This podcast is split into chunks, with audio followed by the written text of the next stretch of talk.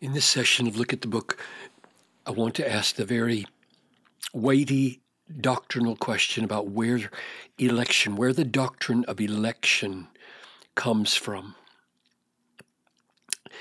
And I want to go about answering that question in an unusual way, not by going to the classic texts where the word election is used, like Ephesians 1 or Romans 11, but rather by simply following the flow of thought in the way Luke narrates in the book of Acts how Paul's preaching works.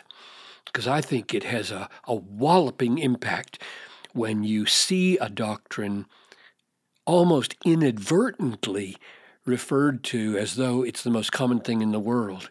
So, Father, teach us what the doctrine of election is, whether it's really here, uh, what difference it makes in our lives.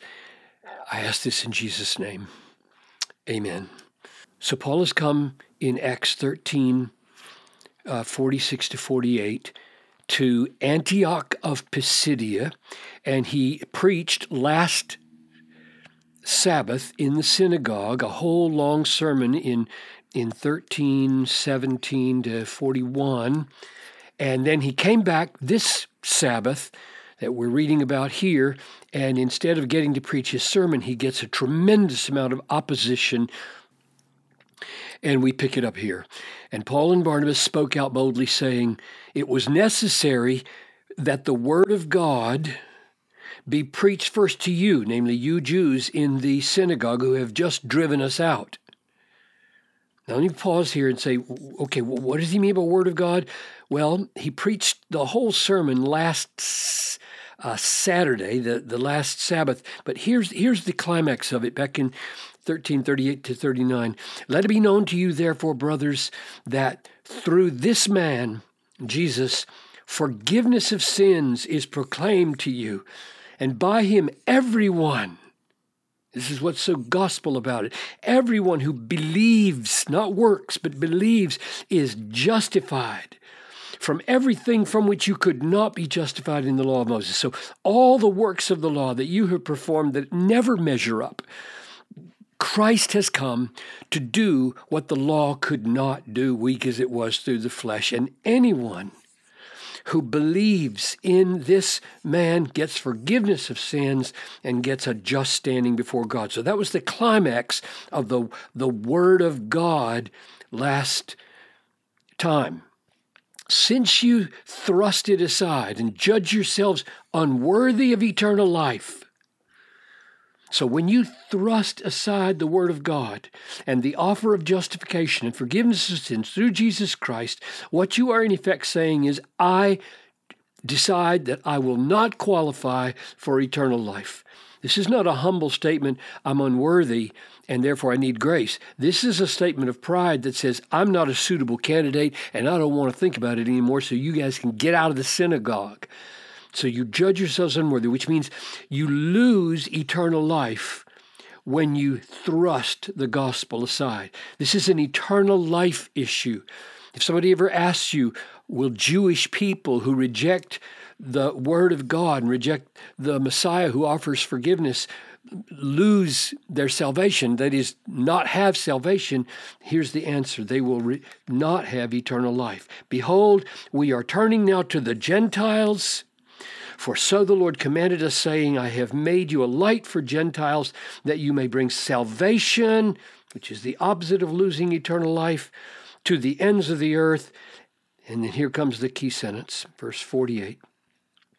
When the Gentiles heard this, Gentiles now heard this, they began rejoicing you mean we can get in on this eternal life and this salvation? They begin rejoicing, glorifying the word of the Lord, not, not thrusting it away, glorifying the word of the Lord.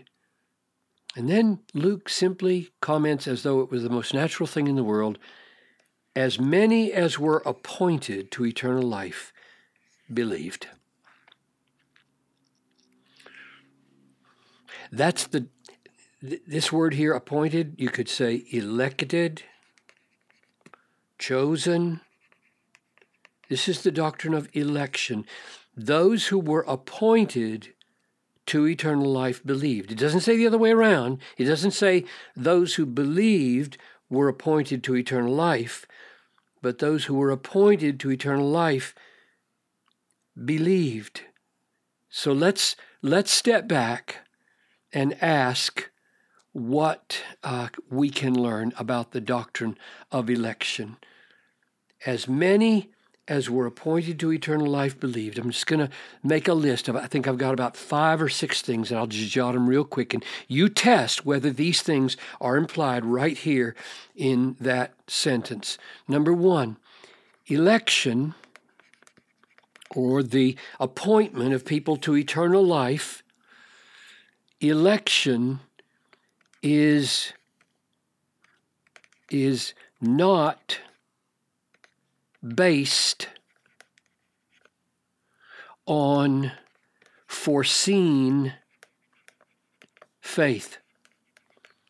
Some theologies say election doesn't contradict human autonomy because God waits and he foresees their faith and then he chooses them on the basis of foreseen faith. That simply won't work here because this faith is the result of this appointment, not the other way around. They are not appointed because they believe, they believe because they were appointed. So election is not based on foreseen faith.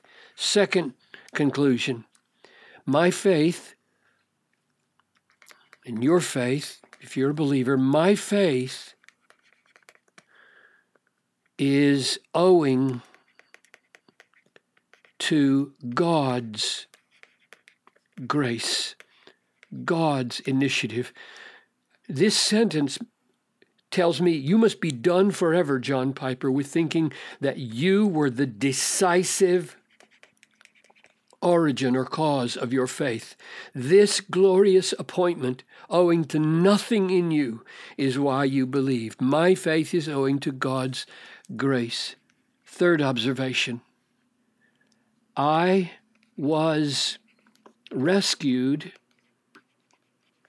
from sentencing myself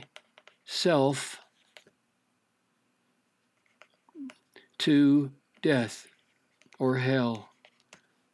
Since you thrust it aside, you judge yourselves unworthy of eternal life. This is a, a self death sentence. And they are guilty for it. This is why they will perish. They will perish for this thrusting the gospel aside, refusing Jesus Christ. And I was rescued from doing that by this appointment and would have been guilty just like they if I hadn't been. Fourth observation the gospel is for everyone. And I'm drawing that from verse 39 by him, everyone who believes is justified. We offer the gospel indiscriminately to everyone. We don't try to go back into the decrees of God and say, okay, who have you appointed for eternal life? We'll only preach to those people. There's a name for that. It's called hyper Calvinism. You decide ahead of time if you can figure out who the elect are, and then you don't preach to anybody else. That's exactly the opposite of what Paul did. He preached to everybody and offered it freely to everyone. Which leads to the last thing I'll write. We know who the elect are by who believes. You don't get it the other way around. You, when you believe in the doctrine of election that's taught right here, you go out into the world preaching with boldness and confidence, declaring eternal life and forgiveness of sins and justification to absolutely everyone without trying to decide who the elect are. And the elect show who they are by believing, because as many as were appointed to eternal life will eventually believe.